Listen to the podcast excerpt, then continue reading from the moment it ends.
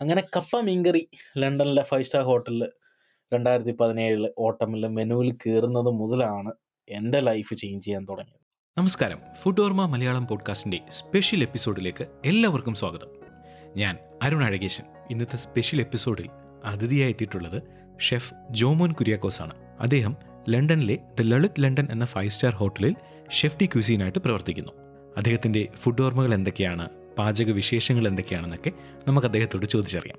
Chef ജോമുനുമായുള്ള ദീർഘ സംഭാഷണത്തിന്റെ രണ്ടാം ഭാഗം നമുക്ക് കേൾക്കാം.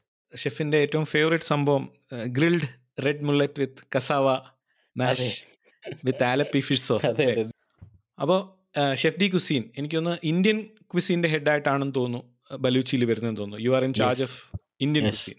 അപ്പോൾ അവിടേക്ക് കേരള ഡെലിക്കസി ആയിട്ടുള്ള കപ്പ മീൻകറി ഇൻട്രൊഡ്യൂസ് ചെയ്യുകയാണ്. എങ്ങനെയായിരുന്നു? റിസപ്ഷൻ എങ്ങനെയായിരുന്നു? വെരി ബാഡ് എനിക്കൊന്നൊരു മൂന്നാഴ്ച ഓർഡർ ഇല്ലായിരുന്നു തോന്നുന്നല്ലേ യെസ്. ഇല്ല ഇല്ല. ഞാൻ മൂന്ന് വട്ടം നാല് വട്ടം ഞാൻ തന്നെയാണ് പ്രിപ്പ് ചെയ്ത് വെച്ചിരിക്കുന്ന സാധനങ്ങൾ എടുത്ത് ബിന്നി കളഞ്ഞത്. ഓക്കെ.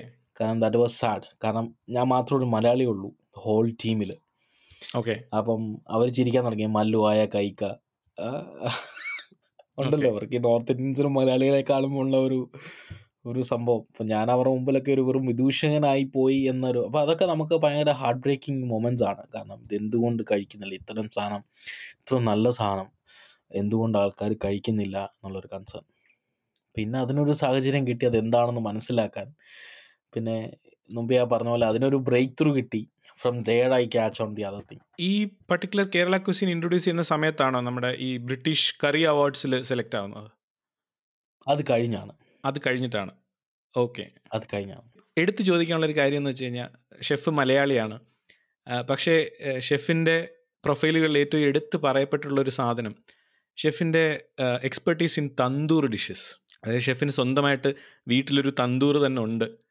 അപ്പോൾ തന്തൂർ പൊതുവെ കേരളത്തിന് പരിചിതമായിട്ടുള്ള ഒരു കുക്കിംഗ് രീതിയല്ല അത് നോർത്ത് ഇന്ത്യൻ ആണ് അല്ല. പക്ഷെ എന്നാൽ എനിക്ക് തോന്നുന്നു വളരെ പ്രിമിറ്റീവ് ആയിട്ടുള്ള ആദ്യകാലങ്ങൾ മുതൽ കുക്കിങ്ങിന്റെ ഒരു വേ ആയിരുന്നു തന്തൂർ അടുപ്പുകൾ എന്ന് പറയുന്നത്. കാരണം അത് കണക്ട് ചെയ്ത് ചോദിക്കാൻ കാരണം ബലൂച്ചി ഫേമസ് എനിക്ക് തോന്നുന്നു ഇറ്റ്സ് ലൈക്ക് ഫസ്റ്റ് നാനറി ഞാൻ ആ പദം ആദ്യമായിട്ടാണ് കേൾക്കുന്നത്. ഇപ്പൊ. ബേക്കറി എന്നൊക്കെ പറയുന്ന പോലെ തന്നെ നാനറി എക്സ്പീരിയൻസ് ആണ് ബലൂച്ചിയുടെ ഒരു ട്രേഡ് മാർക്ക് അല്ലേ അതൊരു പുതിയ കോൺസെപ്റ്റ് ആയിരുന്നു. നാൻ പ്ലസ് ബേക്കറി എന്നുള്ളൊരു കോൺസെപ്റ്റിൽ നിന്നാണ് നാനറി എന്നൊരു സംഭവം എടുത്തത്. അതായത് ഇവിടെ നാൻ ഭയങ്കര ഫേമസ് ആണ്. അപ്പോൾ എന്തുകൊണ്ട് ആൾക്കാർക്ക് പല ഡിഫറെന്റ് വെറൈറ്റീസുള്ള നാൻ കൊടുക്കാം? അങ്ങനെ ആലോചിച്ച് ആ നാനിനെ വൈന്റെ കൂടെ കമ്പൈൻ ചെയ്ത് ഓക്കെ പെയർ ചെയ്ത് ആദ്യം സമയത്ത് നമ്മൾ ആറ് ആറ് ബ്രെഡ് കൊടുക്കുമായിരുന്നു ആറ് നാൻ. അതിൽ ആദ്യത്തെ മൂന്നെണ്ണം ഇന്ത്യനും അത് കഴിഞ്ഞുള്ള മൂന്നെണ്ണം യൂറോപ്യൻ ബേസ്ഡുമാണ് അതായത് യൂറോപ്യൻ ബേസ്ഡ് എന്ന് പറയുമ്പോൾ അതിനകത്ത് ട്രഫിൾ ഒരു കുൾച്ച ഇപ്പോൾ ട്രഫിൾ ഓയിലും ബട്ടറിന് പകരം ട്രഫിൾ ഓയിലും അതിനകത്ത് ട്രഫിൾ സെപ്പ് മഷ്റൂം ഒക്കെ ചേർത്ത് ഒരു കുൾച്ച പിന്നെ cheese naan one of the best cheese നമ്മൾ യൂസ് ചെയ്യാൻ തുടങ്ങി ഫ്രം യൂറോപ്പ് റീജിയൻ നമ്മൾ ഈ ഷഡാർ ചീസ് മാത്രമല്ലേ കണ്ടിട്ടുള്ളൂ ഇന്ത്യക്കാർ അപ്പം ഇവിടുന്ന് യൂറോപ്പിൽ നിന്നുള്ള ബ്ലൂ ചീസ് വെച്ചിട്ട് ചീസ് ഉണ്ടാക്കിയാൽ തുടങ്ങി. അപ്പം that's was an addition to me അപ്പോൾ അതൊക്കെ ഞാനും അവിടെ വന്നാണ് ആദ്യമായിട്ട് എക്സ്പെരിമെന്റ് ചെയ്യുന്നതും. ആ ഷെഫിന്റെ ഐഡിയ ആയിരുന്നു അത് കേട്ടോ. ഷെഫ് അറൂബിന്റെ ഐഡിയ ആയിരുന്നു അത്. ഓക്കെ. പിന്നെ പിന്നെ ഞാനത് ഹെഡ് ചെയ്യാൻ തുടങ്ങി. അത് ലൈവായിട്ട് കുക്കിംഗ് ആണ് അപ്പം ഷെഫ് നമുക്കത് അതൊക്കെ see it's all part of the game. നമുക്കിങ്ങനെ one by one by one by ആയിട്ട് ഓരോന്നും നമ്മുടെ ജീവിതത്തിൽ വന്നു കയറുകയായിരുന്നു അപ്പൊ അപ്പോൾ അങ്ങനെ അത് ലൈവ് ചെയ്തപ്പം it it builds up a confidence in me itself കാരണം നമ്മൾ ഈ സിനിമകളിലൊക്കെ വർക്ക് ചെയ്യുമ്പോൾ നമ്മൾ ഗസ്റ്റിനെ ഒന്നും കാണുന്നില്ല അപ്പോൾ. ഇതൊക്കെ എന്ന് പറയുമ്പോൾ we are getting a direct interactive interactions with guest അപ്പോൾ ഇതൊക്കെ ഭയങ്കര ഒരു കോൺഫിഡൻസ് ബൂസ്റ്റ് ആണ് നമുക്ക് തന്നത്. അതെ അതെ. അല്ല ഈ ഗസ്റ്റ് ഇൻട്രാക്ഷൻസിന്റെ കാര്യം പറയുമ്പോൾ ഞാൻ കണ്ടു ഒരുപാട് പ്രശസ്തമായിട്ടുള്ള ആൾക്കാരുമായിട്ടുള്ള ചിത്രങ്ങളൊക്കെ പങ്കുവച്ചിരിക്കുന്നത് ഞാൻ കണ്ടു. ഇപ്പോൾ രാഹുൽ ദ്രാവിഡ് എൽ കെ അദ്വാനി. അപ്പോൾ ഈ ഈ ഈ സെലിബ്രിറ്റികളുമായിട്ട് എന്തെങ്കിലും ഒരു പ്രത്യേക അനുഭവം അല്ലെങ്കിൽ ഇവരുടെ ഒരു കമന്റ് അല്ലെങ്കിൽ ഒരു ഒരു പേഴ്സണൽ ഇൻട്രാക്ഷൻ അതിൽ നിന്ന് ഷെഫ് ഇപ്പം ഓർത്തിരിക്കുന്ന എന്തെങ്കിലും ഒന്ന് ഷെയർ ചെയ്യാം രാഹുൽ ട്രാവർ ഒരുപാട് ഫുഡ് കഴിച്ചിട്ട് അദ്ദേഹം പറഞ്ഞത്. അദ്ദേഹത്തിന് കഴിച്ച കിങ് പ്രോൺ ഒരുപാട് ഇഷ്ടപ്പെടുന്നു പറഞ്ഞു. അപ്പം നമ്മൾ ചെയ്ത ഒരു പുതിയ റെസിപ്പിയാണ് അതായത് നോർമൽ തന്തൂരി മാരിനേഷൻ അല്ലാതെ നമ്മുടെ കരിയാപ്പലയും കൊണ്ട് കരിയാപ്പല അരച്ച് ഞാൻ ചെയ്തൊരു മാരിനേഷനാണ് പ്രോണിന് ഓക്കെ അപ്പം ബേസിക്കലി ഞാൻ ഈ നോർത്ത് ഇന്ത്യൻ കിച്ചണാണ് വർക്ക് ചെയ്തത് മുഴുവൻ. പക്ഷെ അകത്ത് കിടക്കുന്ന സൗത്ത് ഇന്ത്യൻ നോർത്ത് ഇന്ത്യൻ കൂടെ കമ്പൈൻ ചെയ്യാൻ ഞാൻ ഒരുപാട് ശ്രമിച്ചിട്ടുണ്ട്. അപ്പം ഓക്കെ തന്തൂരി മാരിനേഷനകത്ത് ഞാൻ കരിയാപ്പില പൊടിച്ച് ചേർത്ത് കരിയാപ്പിലയുടെ ഫ്ലേവറിൽ പ്രോൺ ഉണ്ടാക്കി എന്നിട്ട് അതിന്റെ തല വെച്ച് സ്റ്റോക്ക് ഉണ്ടാക്കി. അതുകൊണ്ട് ഫിഷ് മോളിയുടെ സോസ് ഉണ്ടാക്കി. ആ സോസിന്റെ മണ്ടയ്ക്കാണ് ഈ പ്രോൺ സെർവ് ചെയ്യുന്നത്. Okay so it was really അപ്പം അദ്ദേഹം പറഞ്ഞത് അന്ന് നമ്മൾ ആദ്യമായിട്ട് ചെയ്തതാണ് അദ്ദേഹത്തിന് വേണ്ടി ചെയ്തതാണത്. അദ്ദേഹത്തിന് എന്തെങ്കിലും പുതിയത് കൊടുക്കണമല്ലോ എന്ന് ഓർത്ത്. അദ്ദേഹം അത് ഇഷ്ടപ്പെട്ടെന്ന് പറയുമ്പോൾ നമുക്ക് ഒരു ഭയങ്കര സന്തോഷം. നമ്മുടെ ഫ്ലേവറാണ് അദ്ദേഹത്തിന് ഇഷ്ടപ്പെട്ടത്. ഒരു പക്ഷേ ജോമോൻ അല്ല അദ്ദേഹത്തിന് ഇഷ്ടപ്പെട്ടത്.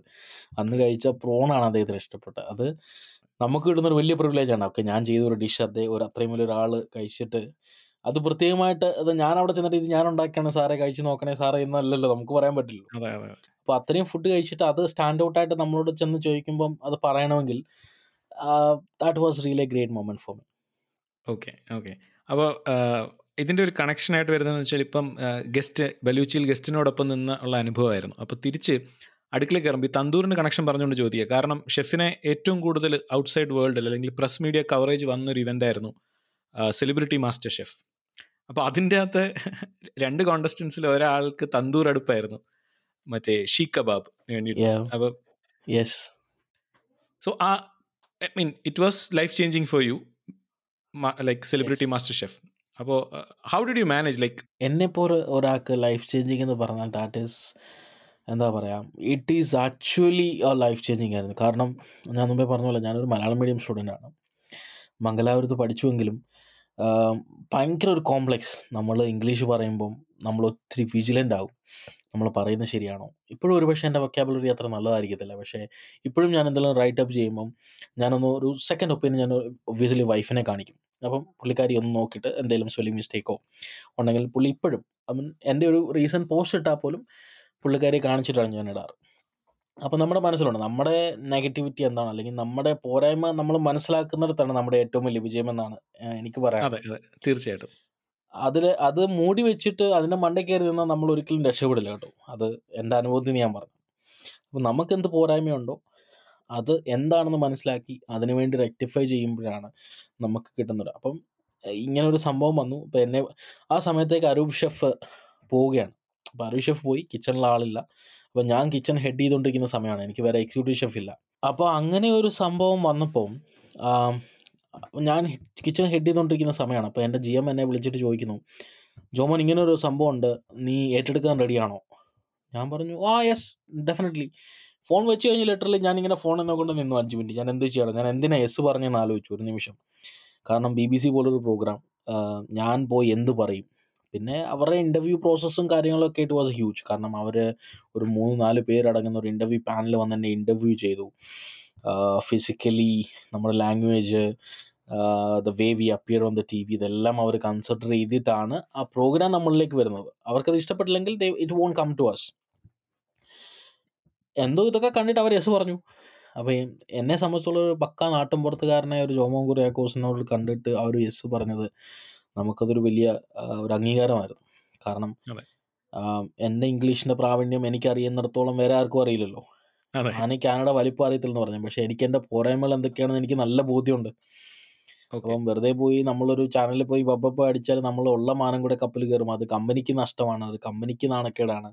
അപ്പം ഇങ്ങനെയുള്ള ഒരുപാട് ഉത്തരവാദിത്തങ്ങൾ തലയിൽ ഇരുന്നിട്ടാണ് ഞാൻ ചെല്ലുന്നത്. രാത്രി ഹോട്ടലിലാണ് സ്റ്റേ. ഫൈവ് സ്റ്റാർ ഹോട്ടലിൽ എളുത്തിൽ സ്റ്റേ ആണ് എനിക്ക്. അതിന്റെ പിറ്റേ ദിവസത്തെ സ്റ്റേ വേണ്ടി. ജീവിതത്തിൽ ആദ്യമായിട്ടാണ് ലണ്ടൻ പോലുള്ള നഗരത്തിൽ ഒരു ഫൈവ് സ്റ്റാർ ഹോട്ടലിൽ സ്റ്റേ ചെയ്യാൻ അവസരം കിട്ടുന്നത്. അതെ. അപ്പം രാവിലെ രാത്രി ഉറക്കമില്ല. ആ ഹോട്ടലിൽ കിടന്നിട്ട് എനിക്ക് ഉറക്കം വരുന്നില്ല. അത്രയ്ക്ക് അമ്യൂണിറ്റീസ് ആണ് ആ ഹോട്ടലിന്റെ അകത്ത് ആ റൂമിനകത്ത്. എന്നിട്ട് ഉറക്കം വരുന്നില്ല. ഞാൻ റൂമിൽ നിന്ന് ഇറങ്ങി ഒരു അഞ്ച് മിനിറ്റ് നടന്നാൽ ടവർ ബ്രിഡ്ജ് ആണ് തേംസ് നദി. ഞാൻ അവിടെ പോയി ഒന്ന് കുറച്ച് നേരം ഒരു കാപ്പിയായിട്ട് എന്നിട്ട് തിരിച്ചു വന്നു റൂമിൽ രാവിലെ ഏഴ് മണിക്ക് ക്രൂ എല്ലാം വന്നു. പത്തിരുപത് പേര് ക്യാമറയും ലൈറ്റും അതും ഇതൊക്കെ ആയിട്ട് കിച്ചണിൽ വരുന്നു. രണ്ട് സെലിബ്രിറ്റീസ് വരുന്നു. ഐ വാസ് ലൈക്ക് ഷോക്ക്ഡ് എനിക്ക് എന്ത് ചെയ്യണമെന്ന് അറിയത്തില്ല. പക്ഷെ എന്നാലും നമ്മുടെ നാട്ടിലൊക്കെ പറയുന്ന പോലെ ഈ പോലീസുകാർ പറഞ്ഞു കേട്ടോ ഞാൻ എപ്പോഴും അത് പലയിടത്തും ഞാൻ അത്. പറഞ്ഞിട്ടുമുണ്ട് പോലീസുകാർ പറഞ്ഞിട്ടുണ്ടല്ലോ യൂണിഫോമിനകത്ത് കയറി കഴിഞ്ഞാൽ പിന്നെ നമുക്കൊരു ധൈര്യം എന്ന് പറയുന്ന പോലെ. അതെ. ഒരു രണ്ട് വാക്ക് പ്രാർത്ഥിച്ചു ഷെഫ് കോട്ട് എടുത്തിട്ടു. പിന്നെ എനിക്കൊന്നും ഓർമ്മയില്ല കേട്ടോ സത്യം. ഈ പറഞ്ഞക്ക് ഷെഫ് കോട്ട് എടുത്തിട്ട് കഴിഞ്ഞാൽ പിന്നെ നമ്മൾ കംപ്ലീറ്റ്ലി വേറൊരാളാണല്ലേ? യെസ്. അതെന്റെ വൈഫ് പറയും. ഇപ്പോൾ വീട്ടിൽ കുക്ക് ചെയ്യാൻ കയറി കഴിഞ്ഞാൽ നിങ്ങൾ യാ നിങ്ങൾ മനുഷ്യൻ ഒന്ന് ചിരിക്കുന്നെങ്കിൽ എന്നോട് പറയും. നിങ്ങൾ കിച്ചണിൽ കയറി കഴിഞ്ഞാൽ നിങ്ങളോട് നിൽക്കാൻ കൊള്ളത്തില്ലെന്ന് എന്റെ വൈഫ് എന്ന് പറയുന്നുണ്ടെങ്കിൽ എന്ന് പറഞ്ഞ പോലെ. അവിടെ നമുക്ക് പെർഫെക്ഷൻ ആണ് വേണ്ടത്. I mean see I know who is they on the table on the other side അവർക്ക് വേണ്ടത് നമ്മുടെ ബെസ്റ്റ് ആണ്. അവിടെ നമുക്ക് കുഞ്ഞുകളി പറ്റില്ല. പിന്നെ വേറൊരു വിഷയം എന്ന് പറഞ്ഞാൽ ഞാൻ എന്നെ ഏറ്റവും കൂടുതൽ സന്തോഷിപ്പിച്ച ആ പ്രോഗ്രാം കഴിഞ്ഞിട്ട് എന്നെ എന്റെ ഇംഗ്ലീഷ് സാറ് പ്ലസ് ടുവിന് പഠിപ്പിച്ച സാർ ഡേവിഡ് സാർ എന്ന് അതെ. സാർ എനിക്ക് മെസ്സേജ് അയച്ചു. നിനക്ക് ഇത്രയൊക്കെ ഇംഗ്ലീഷ് സംസാരിക്കാൻ അറിയാമായിരുന്നല്ലോടാ അതൊക്കെ നമുക്ക് ജീവിതത്തിൽ കിട്ടിയ വലിയ വലിയ അംഗീകാരങ്ങളാണ്. ഷെഫിന്റെ ഒരു ഒരു കരിയറിലെ ഒരു ഏറ്റവും നല്ലൊരു പോയിന്റിലാണ് നിൽക്കുന്നത് സെലിബ്രിറ്റി മാസ്റ്റർ ഷെഫിന്റെ സ്ഥലത്ത്. അപ്പോൾ ഒരു പൊസിഷനിൽ എത്തുമ്പോൾ ഇതിലേക്ക് ഒരുപാട് കോൺട്രിബ്യൂട്ടേഴ്സ് ഉണ്ടാവും. ഇപ്പോൾ ഫാമിലിയാണ് ഇമ്മീഡിയറ്റ് കോൺട്രിബ്യൂട്ടേഴ്സ് അതുപോലെ തന്നെ ഫാമിലിയോടൊപ്പം. നമ്മളിപ്പം ഒരു പ്രവാസി ജീവിതം നയിക്കുന്ന ഒരാളാണ്. അപ്പം ഫാമിലിയോടൊപ്പം തന്നെ ഇമ്പോർട്ടൻസ് ഉണ്ട് നമ്മുടെ ഫ്രണ്ട്സിനും ഫ്രണ്ട് സർക്കിളിനും അപ്പോൾ യു. കെയിലൊരു യു കെയിലൊരു മലയാളി കമ്മ്യൂണിറ്റി ഉണ്ട്. അപ്പോൾ അവരുടെയൊക്കെ ഒരു പ്രോത്സാഹനം എങ്ങനെയായിരുന്നു? ഷെഫിന്റെ ഈ ഒരു ജേർണിയിൽ അയ്യോ it was something really great എന്റെ ഫ്രണ്ട്സ് എനിക്ക് ഒരുപാട് ഞാൻ ഒരു സോഷ്യൽ ജീവിയാണ് കേട്ടോ. ഏത് നാട്ടിലെ പച്ച മലയാളത്തിൽ പറഞ്ഞാൽ ചെണ്ടപ്പുറത്ത് കോൽ വീഴുന്നിടത്ത് എല്ലാം നമ്മൾ എത്തിപ്പെടാൻ ശ്രമിക്കുന്ന ഒരു വ്യക്തിയാണ്. അപ്പം എനിക്കിഷ്ടമാണ് ഞാൻ ഇപ്പോൾ ഫ്രണ്ട് സർക്കിൾ ആണെങ്കിലും എനിക്കിഷ്ടമാണ് എല്ലാം. അപ്പം എല്ലാവർക്കും എന്നെ അറിയാം. അങ്ങനെ വലിയ സംഭവമായിട്ടൊന്നുമല്ല. പക്ഷെ ജോമോനെ എല്ലാവർക്കും അറിയാം എന്നുള്ളൊരു കൺസേൺ ആണ്. കൂട്ടുകാർക്ക് ഭയങ്കര കാരണം ഇതൊന്നും എനിക്ക് ആരോടും പറയാൻ പറ്റത്തില്ല എന്നുള്ളതാണ് സത്യം പറഞ്ഞാൽ. ഈ ബി ബി സിയിൽ വരുന്നു. കാരണം നമുക്ക് ഈ ജാടയിട്ട് ഞാൻ ബി ബി സി വന്നടാ എന്ന് പറഞ്ഞിട്ട് ഇവരെന്താ കാണിക്കാൻ പോകുന്നതെന്ന് എനിക്ക് അറിയത്തില്ല അതിനകത്ത് നമ്മുടെ തല കണ്ടില്ല തീർന്നില്ലേ? അപ്പം അതുവരെ നമുക്ക് കോൺഫിഡൻസ് ഇല്ല. ഇത് ആരോട് പറയണം? അല്ലെങ്കിൽ ഇങ്ങനെ ഒരു സാധനം ചെയ്തു എന്ന് ആരോടെങ്കിലും പറയാൻ പറ്റുമോ ഇത് എത്രത്തോളം വരും? കാരണം രണ്ട് മണിക്കൂർ ചെയ്ത ഷൂട്ടിങ് അത് കാണിച്ചത് പത്ത് മിനിറ്റേ ഉള്ളെങ്കിലും നമ്മുടെ തല കാണിക്കൂ. നമ്മളല്ല ഇമ്പോർട്ടൻസ് അവർക്ക്. അവർക്ക് ആ സെലിബ്രിറ്റീസ് ആണ് ഇമ്പോർട്ടന്റ് അപ്പം നമ്മളെ എത്രത്തോളം നമുക്കൊന്നും അറിയത്തില്ല. അതുകൊണ്ട് ആരോടും പറയാൻ പോലും പറ്റത്തില്ല. എന്നിട്ട് ഞാൻ അറിയാവുന്ന കുറച്ച് പേരോട് ഞാൻ പറഞ്ഞത് പറഞ്ഞതും ഇങ്ങനെ തന്നെയാണ്. ബി ബി സിയിൽ ഒരു പ്രോഗ്രാം ഉണ്ട് ഞാൻ തല കാണിച്ചിട്ടുണ്ട് ചെറുതായിട്ട്. ഒന്ന് കണ്ടു നോക്ക്. ചിലപ്പോൾ എന്നെ കാണിക്കുമായിരിക്കും എന്നാണ് ഞാൻ പറഞ്ഞത്. കാരണം നമുക്കറിയത്തില്ല. നമ്മുടെ പ്രോഗ്രാം അല്ല. അപ്പം പക്ഷേ അവർ ഭയങ്കര കാര്യമായിട്ട് അത് ഭയങ്കര നല്ല രീതിയിൽ അത് പ്രസന്റ് ചെയ്തപ്പം എല്ലാവർക്കും ഇഷ്ടപ്പെട്ടു. അവതരണം എല്ലാവർക്കും ഇഷ്ടപ്പെട്ടു. പലരും എന്നെ വിളിച്ച് നല്ലതാണെന്ന് പറഞ്ഞു. ഞാൻ താമസിക്കുന്ന സ്ഥലത്ത് ഒരു ബ്രിട്ടീഷ് ഒരു മലയാളി കമ്മ്യൂണിറ്റി ഉണ്ട്. ബാസിലൻ മലയാളി കമ്മ്യൂണിറ്റി എന്ന് പറയും. അവർ വിളിച്ച് എനിക്കൊരു പൊന്നാടയൊക്കെ അണിയിച്ചു. അല്ല എനിക്ക് തോന്നുന്നു അത് പൊന്നാടയിൽ നിന്നില്ല എന്ന് തോന്നുന്നത് അടുത്ത രണ്ടായിരത്തി പത്തൊമ്പതിൽ news person of the year അതെ. മലയാളി പത്രം. അല്ലേ? അവിടെ വരെ എത്തിയത്. അതെ അതെ. ഇവിടുത്തെ ഒരു പത്രം അവരെന്റെ സ്ഥിരം ഇങ്ങനെയുള്ള വാർത്തകളൊക്കെ കേട്ടപ്പോൾ അത് ഏറ്റവും കൂടുതൽ സർക്കുലേറ്റ് ചെയ്ത ന്യൂസുകളിൽ ഒന്നായി എന്റേത്. ഓക്കെ. അപ്പം അവർ എനിക്കത് ന്യൂസ് അതായത് അതിനു മുമ്പത്തെ വർഷം നമ്മുടെ സുരേഷ് ഷെഫാണ് അത് മേടിച്ചത്. അതെ അതെ. അല്ല ഇത് ഒരു കൗതുകരമായിട്ടുള്ളൊരു കാര്യം എന്ന് വെച്ച് കഴിഞ്ഞാൽ ഇപ്പം ഷെഫ് സുരേഷ് പിള്ളയും ജോമോന്റെയും ജോമോന്റെയും ഷെഫിന്റെയും എടുക്കുമ്പോൾ ഈ കപ്പ മീൻകറിയാണ് ഹൈലൈറ്റ് ആയിട്ടുള്ള സംഭവം. അതായത് ഷെഫ് മാസ്റ്റർ ഷെഫിൽ ചെയ്ത ഡിഷും അത് തന്നെയാണ്. ഷെഫ് ജോമോന്റെ ലൈഫ് ചേഞ്ചിങ് ഡിഷ് എന്ന് പറയുന്നത് കപ്പ മീൻകറിയാണ്. അപ്പോൾ ഇതിനകത്ത് ഏറ്റവും കൗതുകരമായിട്ട് വേറൊരു കാര്യം എന്ന് വെച്ചാൽ നമ്മൾ ഈ മലയാളികൾ വളരെ സ്നേഹത്തോടെ വിളിക്കുന്ന ഈ കപ്പ യഥാർത്ഥത്തിൽ ഇന്ത്യനും അല്ല എന്നുള്ളതാണ്. ഇത് ബ്രസീലിൽ നിന്ന് വന്ന സംഭവമാണ്. അല്ല ഇതിനെപ്പറ്റി ഇതിനെ പറ്റിയിട്ട് ഞാൻ ആക്ച്വലി ഒരു എപ്പിസോഡൊക്കെ ചെയ്യാനായിട്ട് പ്ലാൻ ചെയ്യുന്നുണ്ട്. പലരും നമ്മൾ കരുതുന്നത് ഇതെല്ലാം നമ്മൾ ഇവിടെ കിളിച്ചിരുന്ന വസ്തുക്കളാണെന്നാണ്. പക്ഷെ ഇതെല്ലാം വന്ന ഇതൊന്നും വസ്തുക്കളാ. നമ്മുടെ ഇപ്പൊ നമുക്ക് സ്വന്തമായിട്ട് ഉരുളക്കിഴങ്ങില്ല കപ്പയില്ല. മുളക് പൊടിയില്ല. പക്ഷേ നമ്മൾ എനിക്കൊന്നും ഇതൊരു ഒരു ഏറ്റവും കൂടുതൽ കോൺട്രവേഴ്സ്യൽ ആയിട്ടുള്ള ഒരു പദമാണ് ഈ ട്രഡീഷണൽ കുസീൻ എന്ന് പറയുന്നത്. അല്ലെങ്കിൽ ഓത്തന്റിക് ട്രഡീഷണൽ ഈ രണ്ട് വാക്കുകൾ ഭയങ്കര നമ്മുടെ ക്യുസീനോ നമ്മൾ നമ്മുടെ ക്യുസീന്റെ അഡാപ്റ്റബിലിറ്റി ഭയങ്കരമാണ് അതെ. That is one of the main thing നമുക്ക് എന്തിനേയും അഡാപ്റ്റ് ചെയ്യാൻ പറ്റുന്ന ഒരു ഭയങ്കര വലിയ ക്യുസീനാണ് നമ്മുടെ. അതെ. അത് അതാണ് എന്റെ അടുത്ത ചോദ്യം. ഈ കേരള കുസീന്റെ പോസിബിലിറ്റീസ് കാരണം ഞാനിപ്പോൾ ഷെഫിന്റെ പോസ്റ്റുകൾ ഒബ്സർവ് ചെയ്യുമ്പോൾ ഷെഫ് ഇപ്പോൾ ഒരു ഫ്രഞ്ച് കുസീന്റെ ഡിഷുകൾ ഇമിറ്റേറ്റ് ചെയ്യാനോ അല്ലെങ്കിൽ അത് റിക്രിയേറ്റ് ചെയ്യാനോ ചെയ്യുകയല്ല ശ്രമിക്കുന്നത്. കേരള കുസീനെ വേറെ ഏതൊക്കെ രീതിയിൽ പ്രസന്റ് ചെയ്യാൻ പറ്റും? അതിന്റെ ഒരു എക്സ്ട്രീം പോസിബിലിറ്റീസ് ഷെഫ് ട്രൈ ചെയ്യുന്നതായിട്ട് കാണുന്നുണ്ട്. അതിനകത്ത് ഏറ്റവും കൂടുതൽ സാറ്റിസ്ഫാക്ഷൻ കിട്ടിയ ഒരു ഒരു ഒരു പരീക്ഷണത്തെ പറ്റി ഒന്ന് പറയാമോ? എനിക്ക് സത്യം പറഞ്ഞാൽ അങ്ങനെ കുറേ ഉണ്ട് ആക്ച്വലി. ഇപ്പം എന്നെ സംബന്ധിച്ചു ഞാൻ ചോദിക്കാം ഞാൻ ചോദിക്കാം. എനിക്ക് രണ്ട് കാര്യത്തിന്റെ ഡീറ്റെയിൽ പറഞ്ഞാൽ മതി. ഒന്ന് നമ്മുടെ മത്തങ്ങ എരിശ്ശേരി എങ്ങനെ പംകിൻ സ്റ്റീക്കായി അതുപോലെ വാഴപ്പിണ്ടി എങ്ങനെ സ്റ്റീക്കായി എന്നുള്ള ആ കഥ സ്റ്റേക്ക് ആയതാണ്. അതെ അതെ. ബെറണ സ്റ്റെം സ്റ്റേക്ക് എന്റെ മെനുവിൽ ഇതുവരെ വന്നിട്ടില്ല. ഞാൻ ഈ ലോക്ക്ഡൗണിൽ ഞാൻ വീട്ടിൽ തന്നെ ഇരുന്നുണ്ടാക്കിയ ഒരു ഡിഷാണത് ഓക്കെ. അതൊരു ദിവസം ഒരു മലയാളി കടയുണ്ട്. അവിടെ ചെന്നപ്പോൾ വാഴപ്പിണ്ടി ഇരിക്കുന്നു. അപ്പോൾ വാഴപ്പിണ്ടി ഞാൻ മേടിച്ചുകൊണ്ട് വീട്ടിൽ വന്നിട്ട് അഞ്ച് ദിവസം കഴിഞ്ഞിട്ട് എനിക്ക് എന്തുണ്ടാക്കണമെന്ന് അറിയത്തില്ല. വാഴപ്പിണ്ടി കണ്ടാൽ ഒരു മലയാളി ശരാശരി മലയാളി ഒരു 99% തോരൻ എന്നുള്ളതല്ലാതെ അതിനെ എപ്പുറത്തേക്കുറിച്ച് ചിന്തിച്ചിട്ടില്ല. ഞാൻ പോലും. ഇല്ല. ഇപ്പം എന്തുണ്ടാക്കാം അല്ലെങ്കിൽ ഇത് ഇത് അരിഞ്ഞ് ഇത് കുക്ക് ചെയ്ത് ഇതിന്റെ കൂടെ ഉരുളക്കിഴങ്ങ് കൊണ്ടോ ഇട്ട് ടിക്കി ഉണ്ടാക്കിയാലോ ഇതൊക്കെ വളരെ കോമൺ സാധനങ്ങൾ എന്തുകൊണ്ട് വേറൊരു സാധനം മാറ്റി ചിന്തിച്ചുകൂടാ ഞാൻ പല ഫോമിൽ ഇതിനെ കുക്ക് ചെയ്ത് നോക്കി കഴിക്കാൻ കൊള്ളത്തില്ല ഞാൻ അവസാനമാണ് ഇതിനെ എവിടെയോ കണ്ട് വായിച്ച് ഞാൻ ഇതിനെക്കുറിച്ച് വായിക്കാൻ തുടങ്ങി ഇൻഗ്രീഡിയൻസിനെ കുറിച്ച് കാരണം നമുക്ക് ഞാൻ മേടിച്ചുകൊണ്ട് വന്നിട്ട് എനിക്ക് എന്താ ചെയ്യേണ്ടതെന്ന് അറിയത്തില്ല. അപ്പം നമ്മൾ literally I was doing a research what to do with this കാരണം ഇത്ര ഫൈബ്രസ് ആയിട്ടുള്ള ഒരു വെജിറ്റബിൾ വേൾഡിൽ വേറെ ഇല്ല. ഐ മീൻ അത്രയ്ക്ക് ഗുണമാണ് അതിന് ആരും യൂസ് ചെയ്യുന്നില്ല. എന്തുകൊണ്ട് ആരും യൂസ് ചെയ്യുന്നില്ല I mean such a common thing it's not that expensive നമ്മുടെ വീട്ടിൽ തൊടിയിൽ അപ്പുറത്തെ വീട്ടിൽ എവിടെ ചെന്നാലും കിട്ടും. ഡോണ്ട് ഇവൻ സ്പെൻഡ് എ മണി പക്ഷെ എന്തുകൊണ്ട് ഇതൊരു നല്ല സ്റ്റാൻഡേർഡ് ഇൻഗ്രീഡിയന്റ് ആയിട്ട് വരുന്നില്ല? ഇതൊക്കെയാണ് ഞാൻ ആലോചിക്കും ഇല്ലേ ആൾക്കാർ പറയുന്ന പോലെ ഞാൻ ഇല്ലേ ചില സിനിമയ്ക്കകത്ത് പറയുന്ന പോലെ ആരും സഞ്ചരിക്കാത്ത വഴി കൂടിയൊക്കെ സഞ്ചരിക്കുന്നു പറയുന്ന പോലെ. അതെ ഒരു ഭ്രാന്തനെ പോലെ. എന്റെ ആലോചനയും ഭ്രാന്തൊക്കെ ഇതൊക്കെയാണ്. ഓക്കെ. അപ്പം ഞാൻ അങ്ങനെ ഇരുന്ന് ഇതിനെ ഞാൻ ആദ്യം ഇതിനെ ഒരു ഫ്രിറ്റർ ഉണ്ടാക്കി അതായത് പക്കോട ഉണ്ടാക്കി.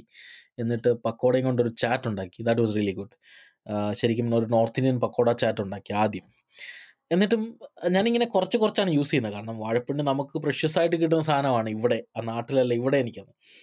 അപ്പോൾ അതിന്റെ വേറൊരു സാധനം കുറച്ചെടുത്തിട്ട് ഇതിനെ എങ്ങനെ ഞാൻ ബോയിൽ ചെയ്ത് കഴിച്ചു.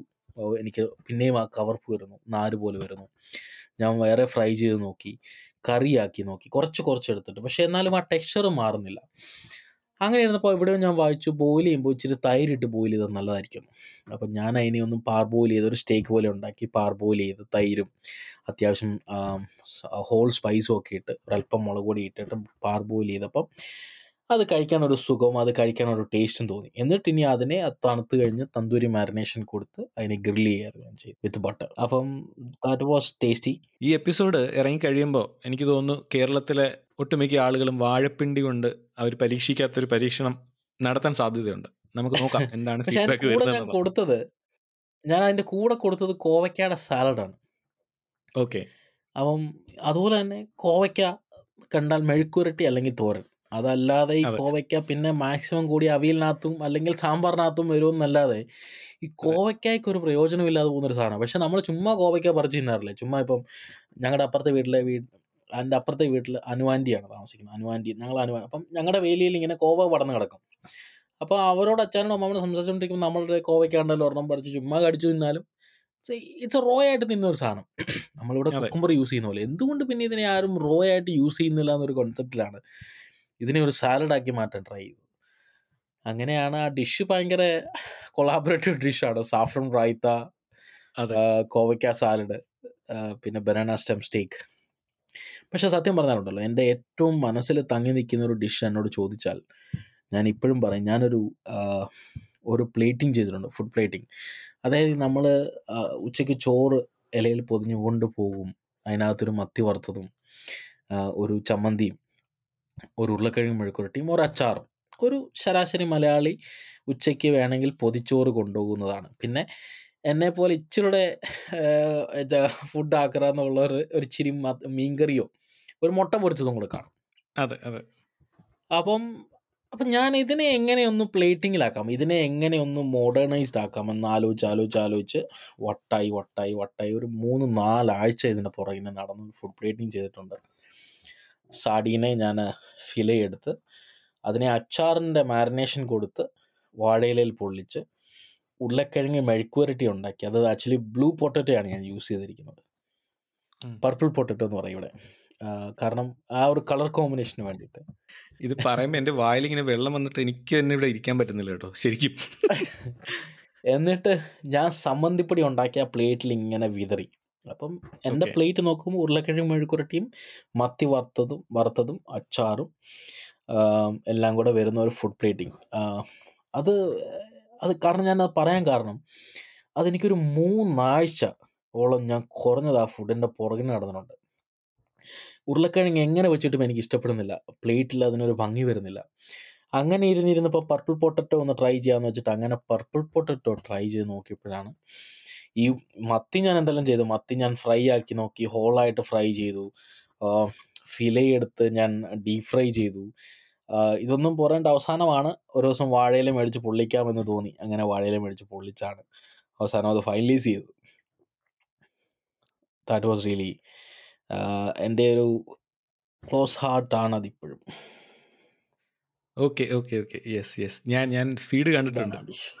യെസ് പിന്നെ എന്റെ എല്ലാ ഡിഷിനകത്തിലും ഞാൻ അതിനകത്ത് ആ ഡിഷ് എന്താണെന്നും ആ ഡിഷ് എങ്ങനെ എന്നെ ഇൻഫ്ലുവൻസ് ചെയ്യുന്ന ഞാൻ ഒരു വഴി മലയാളത്തിലും എഴുതാൻ ഞാൻ ശ്രമിക്കാറുണ്ട്. അതെ അതെ. ഞാൻ ഞാനത് വായിച്ചിട്ടുണ്ട്.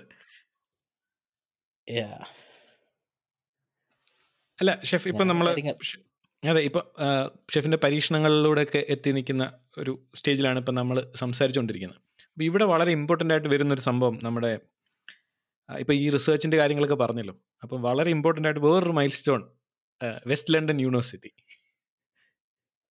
ഓ വെസ്റ്റ് ലണ്ടൻ യൂണിവേഴ്സിറ്റിയിൽ പഠിക്കണമെന്ന് ആഗ്രഹിച്ച് യു കെയിലേക്ക് പോകുന്ന ഷെഫ് ജോമോൻ അത് സാധിക്കാതെ വരികയും ഏതാണ്ട് പത്ത് പന്ത്രണ്ട് വർഷത്തിന് ശേഷം അവിടെ പഠിപ്പിക്കാനായിട്ട് പോവുകയാണ്. ആ ഒരു എക്സ്പീരിയൻസ് ഒന്ന് പറയും. യെസ്. സത്യം പറഞ്ഞാൽ ഞാൻ ആ പറഞ്ഞില്ലേ ഇവിടെ സ്റ്റുഡന്റ് വന്നു എന്ന് പറഞ്ഞില്ലേ? ഞാനിങ്ങനെ കോളേജ് തപ്പിക്കൊണ്ടിരുന്നപ്പം എന്നെ ഏറ്റവും കൂടുതൽ സ്വാധീനിച്ചൊരു കോളേജാണ്. West London college. പക്ഷെ അന്ന് അതിന്റെ പേര് ഹാമോ സ്മിത്ത് കോളേജ് എന്നായിരുന്നു. പന്ത്രണ്ട് വർഷങ്ങൾക്ക് ശേഷം ആ കോളേജ് എന്നെ ഇങ്ങോട്ട് കോൺടാക്ട് ചെയ്തിട്ട് ഇന്ത്യൻ കിച്ചനെ കുറിച്ച് അല്ലെങ്കിൽ ഇന്ത്യൻ ഫുഡ് പ്ലേറ്റിങ്ങിനെ കുറിച്ച് അവരുടെ സ്റ്റുഡൻസിന് ഒരു ക്ലാസ് എടുക്കാമെന്ന് ചോദിച്ചപ്പം I never expected it this was a same college I am going to. കാരണം ഇപ്പോൾ അതിന്റെ പേര് വെസ്റ്റ് ലണ്ടൻ യൂണിവേഴ്സിറ്റി കോളേജ് എന്നാണ്. അന്നത്തെ ഹാമോ സ്മിത്ത് കോളേജാണ് ഇന്നത്തെ വെസ്റ്റ് ലണ്ടൻ യൂണിവേഴ്സിറ്റി കോളേജ് എന്ന സ്വപ്നത്തിൽ ഞാൻ വിചാരിക്കുന്നില്ല. അപ്പം. ഞാൻ ഇവിടുന്ന് ട്രെയിൻ പിടിച്ചു. അവിടെ ചെല്ലുന്നു. അപ്പോൾ ഞാൻ ഒബ്വിയസ്ലി ഇപ്പോൾ കോളേജിൽ പഠിപ്പിക്കാൻ ചെല്ലുമ്പോൾ നമ്മൾ ഇച്ചിരി ഉണ്ടല്ലോ. നമുക്ക് കിട്ടുന്ന ഒരു അവർ അവരെന്നെ ഇൻസ്റ്റാഗ്രാം പോസ്റ്റുകൾ കണ്ടിട്ട് എന്നെ ഇൻവൈറ്റ് ചെയ്താണ് അപ്പോൾ ഒന്ന് ആലോചിച്ച് അതെ. അപ്പോൾ ഞാൻ എന്തോളം പ്രൗഡായിട്ട് അവിടെ ചെല്ലുന്നത്. സ്റ്റേഷൻ ഇറങ്ങി കോളേജ് കണ്ടപ്പോൾ സത്യം പറഞ്ഞാൽ എന്റെ എല്ലാ ഗ്യാസും പോയി. ഓക്കെ. കാരണം ആ കോളേജിൽ പഠിപ്പിക്കാൻ പഠിക്കാൻ ആ സെയിം കോഴ്സാണ്. അപ്പോഴാണ് ഞാൻ ആ മെയിലൊക്കെ എടുത്ത് വെച്ച് നോക്കുന്നത് ഇത് കാരണം എനിക്ക്. പേടിയപ്പോൾ ഇത് തന്നെയാണോ? കാരണം ഈ കോളേജാണ് വെസ്റ്റാണ് നമ്മൾ മനസ്സിൽ കോളേജ് കണ്ടപ്പോൾ ഇത് തെറ്റി കോളേജ് തെറ്റി എന്റെ അഡ്രസ്സ് തെറ്റി എന്ന് പറഞ്ഞാൽ ഞാൻ പിന്നെ ഉള്ള മെയിലെല്ലാം എടുത്ത് നോക്കുക. ഓക്കെ. അപ്പോഴാണ് ഞാൻ മനസ്സിലാക്കുന്നത് ഞാൻ പഠിക്കാൻ വന്ന സെയിം കോഴ്സാണ് ഞാൻ പഠിപ്പിക്കാനായിട്ട് പോകുന്നത്. ഓക്കെ. പന്ത്രണ്ട് വർഷം കഴിഞ്ഞ് ആ സെയിം കോഴ്സിലെ സെയിം ബാച്ചിലെ ഇൻഡേക്സിനാണ് ഞാൻ പഠിപ്പിക്കാനായിട്ട് പോകുന്നത്. ഞാൻ ആ ഒരു റോഡ് ഒരു സിഗ്നൽ റോഡ് ക്രോസ് ചെയ്ത് വേണം ആ കോളേജിലോട്ട് പോകാൻ. ഞാൻ അവിടെ നിന്നു ആ കോഴ്സ് എനിക്ക് മുന്നോട്ട് പോകുമ്പോൾ എന്റെ കായും കാലും ചലിക്കുന്നില്ല. ഞാൻ കരയണോ? ചിരിക്കണോ?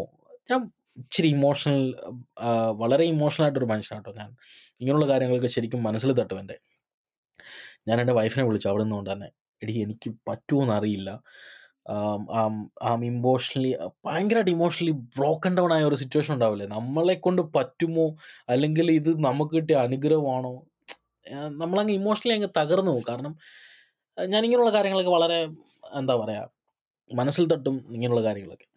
അതെ. അവസാനം ഡാച്ച ധൈര്യമായിട്ട് പോകും എന്നൊക്കെ പറഞ്ഞ് ഞാൻ രണ്ടും കൽപ്പിച്ച്. നടന്ന ആ സ്റ്റെപ്പ് കയറുന്ന എനിക്ക് ഇപ്പോഴും ഓർമ്മയുണ്ട് ലിറ്ററലി.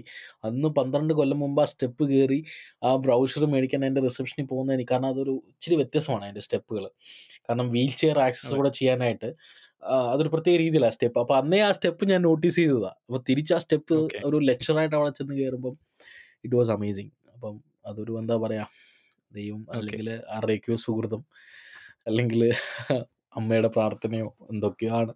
അങ്ങനെ ഒരു അവസരം കിട്ടിയത് ജീവിതത്തിൽ ഒരു വലിയ അനുഗ്രഹമായിട്ട് തന്നെ കാണും. അതെ.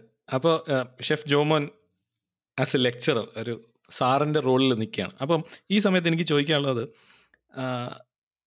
നമ്മുടെ ആസ്പയറിങ് ഷെഫ്സ് അല്ലെങ്കിൽ പഠിക്കുന്ന ഇപ്പോൾ ഹോട്ടൽ മാനേജ്മെന്റ് പഠിക്കുന്നു അല്ലെങ്കിൽ പഠിച്ചിറങ്ങിയിട്ടുള്ള ഇപ്പോൾ കോമി ഷെഫൊക്കെ ആയിട്ട് നിൽക്കുന്ന ആൾക്കാർക്ക് വേണ്ടിയിട്ട് എന്തായിരിക്കും ഷെഫിന് കൊടുക്കാനുള്ള ഒരു ഉപദേശം എന്തായിരിക്കും?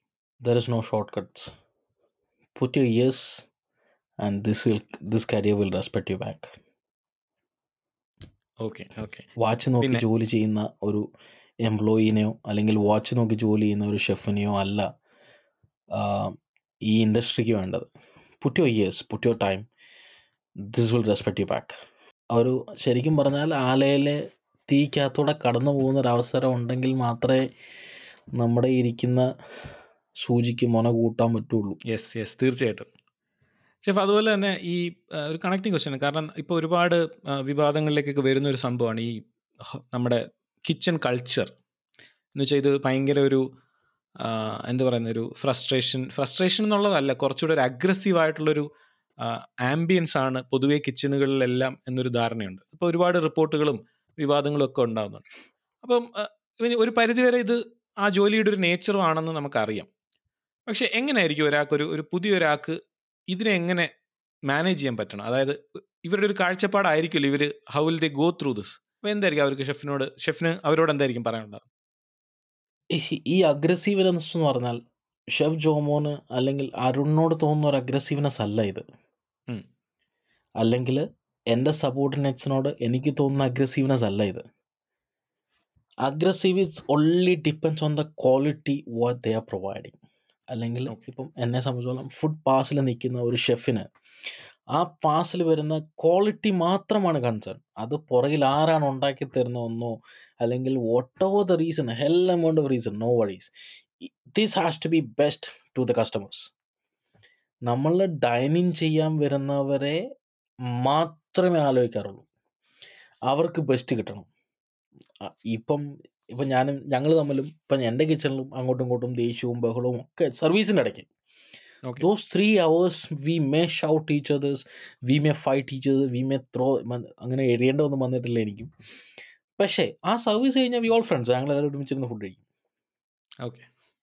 ഇതൊന്നും നത്തിങ് ഈസ് പേഴ്സണൽ നമുക്ക് നമ്മുടെ സർവീസ് സ്മൂത്തായിട്ട് പോകണം. ആ വോളിനപ്പുറം it's a calm quiet well maintained ഡെക്കോളം വളരെ സ്മൂത്തായിട്ട് ഒരു മ്യൂസിക് ഓടുന്നുണ്ടാവും. ഞാൻ രണ്ട് സൈഡിൽ നിന്നിട്ടുണ്ട്. ആ സൈഡിൽ നിന്നിട്ടുണ്ട് ഈ സൈഡിൽ നിന്നിട്ടുണ്ട്. അതുകൊണ്ട് എനിക്ക് ആരെയും കുറ്റം പറയാൻ പറ്റില്ല. I know this is how it is അവിടെ നമ്മൾ കോംപ്രമൈസ് ചെയ്ത് ആ എന്നാൽ എന്തെങ്കിലും ആയിപ്പോട്ടെ എന്തെങ്കിലും കഴിക്കട്ടെ എന്ന് പറഞ്ഞു കൊടുത്താൽ we are compromising our food okay okay. അപ്പോൾ ഷെഫ് ഈ ഒരു ഇത്രയും നീണ്ട ഒരു ഷെഫ് ജീവിതത്തിൽ ഷെഫിന് ഒരുപാട് ഇൻസ്പിറേഷൻസും നല്ല മെന്റേഴ്സും ഒക്കെ ഉണ്ടായിട്ടുണ്ടാവും.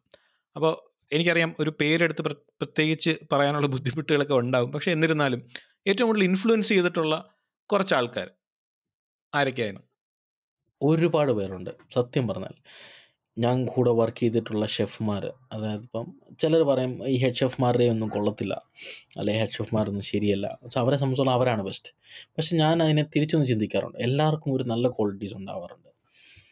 അപ്പം എന്റെ കൂടെ വർക്ക് ചെയ്ത ഏത് ഷെഫിന്റെ ക്വാളിറ്റി ആണോ എന്നെ ഇൻസ്പയർ ചെയ്തത് I try to adapt that quality in me കാരണം ഞാനൊരു എല്ലാം തികഞ്ഞൊരു മനുഷ്യനല്ല. എനിക്ക് ഒരുപാട് പോരായ്മകളുണ്ട്. അപ്പോൾ ഒരു ഷെഫിന്റെ ക്വാളിറ്റി ഫോർ എക്സാമ്പിൾ എന്റെ ഒരു ഹെഡ് ഷെഫ് പേരൊന്നും പറയുന്നില്ല. നോർത്ത് ഇന്ത്യൻ ആണ്. അദ്ദേഹം കിച്ചണിൽ അങ്ങനെ വലിയ ദാംധൂമൊക്കെ കാണിച്ച് വലിയ പണിയൊന്നും ചെയ്യാതൊക്കെ നടക്കുമെങ്കിലും his customer relation was awesome ദേഷ്യപ്പെട്ടിരിക്കുന്ന കസ്റ്റമേഴ്സിന്റെ അടുക്ക് ചെന്നാലും പോയി അയാൾ ടപ്പ് ടപ്പെന്ന് സംസാരിച്ച് തിരിച്ചു വരും. ആ എന്ന് വെച്ചാൽ എന്നെ ഒത്തിരി ഇമ്പ്രസ് ചെയ്തിട്ടുണ്ട് അത്. എങ്ങനെ ഒരാൾക്ക് ഇങ്ങനെ സംസാരിക്കാൻ കഴിയുന്നു? കാരണം നമുക്ക് അത്രയും സംസാരിക്കാൻ അന്ന് അറിയത്തില്ല. ഇപ്പോഴും അറിയാവുന്നല്ല ഞാൻ പറഞ്ഞത്. അപ്പം അങ്ങനെയുള്ള ക്വാളിറ്റി ചിലരെന്ന് പറഞ്ഞാൽ ഭയങ്കര ഹാർഡ് എനിക്കൊരു ഹെഡ് ഷോപ്പ് ഉണ്ടായിരുന്നു. ഭയങ്കര ഹാർഡ് വർക്കിങ്ങാണ് കിച്ചണിൽ നിന്ന് പോകത്തില്ല. ബ്രേക്ക് ആണെങ്കിൽ പോലും പോ ഞാനൊക്കെ ഷെഫ് ഇട്ടേച്ച് പോയി. ബ്രേക്കാ ഞങ്ങളെങ്കിലും ബ്രേക്ക് കാരണം ആ പുള്ളി നിൽക്കുമ്പോൾ ഞങ്ങളെങ്ങനെ ബ്രേക്കിന് പോകുന്നേ ഓക്കെ അത്രയ്ക്ക് ഹാർഡ് വർക്കിംഗ് ആണ് ചില ഷെഫ്മാർ പിന്നെ ചില ഷെഫ്മാരെ കണ്ട് ഞാൻ പഠിച്ചത് ഒരു ഷെഫ് എങ്ങനെ ആകരുത് എന്ന് ഞാൻ പഠിച്ചിട്ടുണ്ട്. ഓക്കെ. ഒരു ഷെഫ് എങ്ങനെ ആയിക്കൂടാ? അല്ലെങ്കിൽ ആ ഷെഫ് ഇങ്ങനെ ആയാൽ ടീമിന് എന്ത് ഡിഫറൻസ് ആണ് ആ ഷെഫിനെ കൊണ്ട് ഉണ്ടാക്കുന്നത് എന്നും ഞാൻ പഠിച്ചിട്ടുണ്ട്. സോ അതുകൊണ്ട് തേര് ആരുമില്ല. ഒരു സിംഗിൾ പേഴ്സണായിട്ട് എന്റെ കൂടെ വർക്ക് ചെയ്തിട്ടുള്ളവരോ അല്ലെങ്കിൽ ഞാൻ കാണുന്നവരോ ഞാൻ സോഷ്യൽ മീഡിയയിൽ കാണുന്നവരോ ഞാൻ സംസാരിക്കുന്നവരോ ഒക്കെ എന്നെ ഇൻഫ്ലുവൻസ് ചെയ്തിട്ട് ഒരുപാട് പേര്. നമ്മുടെ നാട്ടിൽ തന്നെയുണ്ട് അങ്ങനെ പലരും. അതെ. കറക്റ്റായിട്ട് സമറൈസ് ചെയ്യുമ്പോൾ നമ്മൾ നാട്ടിൽ പറയുന്ന പോലെ അനുഭവം ഗുരു എന്ന് പറയുന്ന പോലാണല്ലേ? യെസ്. പിന്നെ അറിയാത്ത കാര്യങ്ങൾ പഠിക്കുന്നതിനോടോ അല്ലെങ്കിൽ അറിയാത്ത കാര്യങ്ങൾ ഒരാളോട് ചോദിച്ചു മനസ്സിലാക്കുന്നതിനോടോ എനിക്ക് അന്നും ഒരു ലജ്ജ തോന്നിയിട്ടില്ല ഇന്നും ഒരു ലജ്ജ തോന്നിയിട്ടില്ല. അതെന്റെ ജൂനിയർ ആണെങ്കിലും എന്റെ സീനിയർ ആണെങ്കിലും അറിയാത്ത കാര്യങ്ങൾ ഞാൻ വിളിച്ച് ചോദിക്കാറുണ്ട്. ഷെഫ് എനിക്കിത് അറിയത്തില്ല. അല്ലെങ്കിൽ ഡാ എനിക്കിത് അറിയത്തില്ല. എങ്ങനെയാ ചെയ്യുന്നത് യെസ്. അപ്പോൾ ഈ ഇത് ഇമ്പോർട്ടന്റ് എന്ന് പറയുമ്പം ഷെഫ് ജോമോന്റെ പ്രശസ്തമായിട്ടുള്ള ഒരുപാട് റെസിപ്പീസ് ഉണ്ട്. പക്ഷേ ഫുഡ് ഓർമ്മ മലയാളം പോഡ്കാസ്റ്റിന്റെ പ്രേക്ഷകർക്ക് വേണ്ടി ഞാൻ ഷെഫിന്റെ അടുത്ത് റിക്വസ്റ്റ് ചെയ്യുന്ന ഒരു റെസിപ്പി അത് ഷെഫ് എഴുതിയൊക്കെ ഇട്ടിട്ടുള്ളതാണ്. ഷെഫ് അതൊന്ന് പറയണം. അധികം ആരും അങ്ങനെ യൂസ് ചെയ്തിട്ടുണ്ടോ എന്ന് എനിക്കറിയത്തില്ല. നമ്മൾ ഒരു പക്ഷേ കൊഞ്ചോ അങ്ങനെ എന്തെങ്കിലും കിട്ടുമ്പോൾ ഈയിടെ എന്നെ ഒരാൾ വിളിച്ചു. അപ്പം ഞാനിത് ചെയ്തിട്ടുള്ള റെസിപ്പിയാണ് ഞാൻ ഇന്നു വരെ കണ്ടിട്ടില്ലാത്ത ഒരാളാണ്. എന്റെ ഒരു വലിയ ആരാധകനൊന്നും പറയാൻ പറ്റത്തില്ല. എന്നെ ഒത്തിരി സ്നേഹിക്കുന്ന ഒരു മനുഷ്യനാണ്. അപ്പം എന്നെക്കാട്ടി സീനിയറാണ് അപ്പം എടാ എന്റെ കയ്യിൽ ഇച്ചിരി കൊഞ്ച് കിട്ടിയിട്ടുണ്ട്. ഞാൻ എന്ത് ചെയ്യണം എന്നോട് ചോദിച്ചു. അപ്പം ഞാൻ നേരത്തെ ചെയ്തൊരു റെസിപ്പി ഞാൻ അദ്ദേഹത്തിന് പറഞ്ഞു കൊടുത്തത് ഇങ്ങനെയാണ്. അതായത് ഇച്ചിരി ഈന്തപ്പഴം തക്കാളിക്ക പച്ചമുളക് കുരുമുളക് ഒരല്പം വെള്ളം മുളക് പൊടി തക്കാളിക്ക് പുളി കുറവാണെങ്കിൽ ഒരിച്ചിരി നാരങ്ങാനീരും കൂടെ ചേർത്ത് കുഞ്ഞുള്ളിയും കരിയാപ്പലയും കൂടി ഇട്ട് പേസ്റ്റ് അടിക്കുക. ഫൈൻ പേസ്റ്റ് ആ പേസ്റ്റ് എടുത്ത് വെച്ചിട്ട് ഒരു പാത്രത്തിൽ അല്ലെങ്കിൽ ഒരു ചെറിയ ചട്ടിയിൽ വെളിച്ചെണ്ണ ഒഴിച്ചു കടുക് പൊട്ടിച്ചു കരിയാപ്പില ഇട്ടു. ഈ പേസ്റ്റ് ആ വെളിച്ചെണ്ണയ്ക്കകത്തോട്ട് ഒഴിച്ചു.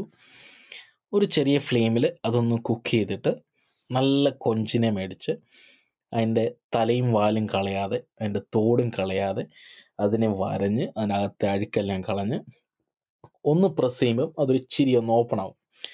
എന്നിട്ട് ഈ മസാലയുടെ മണ്ടയ്ക്ക് പെയ്യ അടുക്കി വെച്ചിട്ട് ഹൈ ഫ്ലെയിമിലിട്ട് ഇതൊന്ന് മൊരിച്ച് അതൊന്ന് മൊരിഞ്ഞ് വരുമ്പോൾ അതിനെ തിരിച്ചിട്ട് അതാ അപ്പം അതിന്റെ ആ ക്രിസ്പി ഷെല്ലും കൂടെ ഒന്ന് നല്ലപോലെ മൊരിയും. അതുകൊണ്ട് മൊരിഞ്ഞ് വരുമ്പോൾ ഒരു ഇച്ചിരി കരിയാപ്പലം കിട്ടുമെന്ന് ടോസ് ചെയ്തിട്ട് ഒരു തവയ്ക്കകത്ത് ബ്രാൻഡി ഒഴിച്ച് ആ തീക്കകത്തോട്ട് കാണിച്ചാൽ ആ ബ്രാൻഡി കത്തും. എന്നിട്ട് അതിങ്ങനെ പെയ്യ പ്രോണകത്തോട്ട് ഒഴിച്ചു കൊടുക്കണം. എന്നിട്ട് ടോസ് ചെയ്തിട്ട് വേണമെങ്കിൽ ഒരു ഇച്ചിരി നാരങ്ങാതീരും കൂടെ ഒഴിച്ചിട്ട് ഒരു പിടി പിടിച്ചോണ്ടല്ലോ. ആ ഈന്തപ്പഴത്തിന്റെ മധുരം മധുരമായിട്ട് വരില്ല. അതിനൊരു സുഖമുള്ള ഒരു ഫീലും തരും. തക്കാളിയുടെ നല്ലൊരു പുളി ഉണ്ടാവും അല്ലെങ്കിൽ ഒരല്പം ലെമൺ ജ്യൂസ് പച്ചമുളകിന്റെ എരി നാവയിലും കുരുമുളകിന്റെ എരി അങ്ങ് തൊണ്ടയ്ക്കും കിട്ടും. നല്ല സൂതൻ പ്രോണിന്റെ ടേസ്റ്റ് ഉണ്ടാവും. അടിപൊളി. പോരെ. എനിക്കിപ്പോൾ കൊഞ്ച് കഴിക്കണം. അപ്പോൾ ഷെഫ് നമുക്ക് എനിക്ക് തോന്നുന്നു നമുക്ക് ഇന്റർവ്യൂ വൈൻഡ് അപ്പ് ചെയ്യാം. അവസാനമായിട്ട് രണ്ട് കാര്യങ്ങൾ. അതായത് ഇപ്പോൾ recent recognition Craft Guild of Chefs chef association അപ്പോൾ അതിലേക്ക് ഇൻഡക്റ്റ് ആയിട്ടുണ്ട്.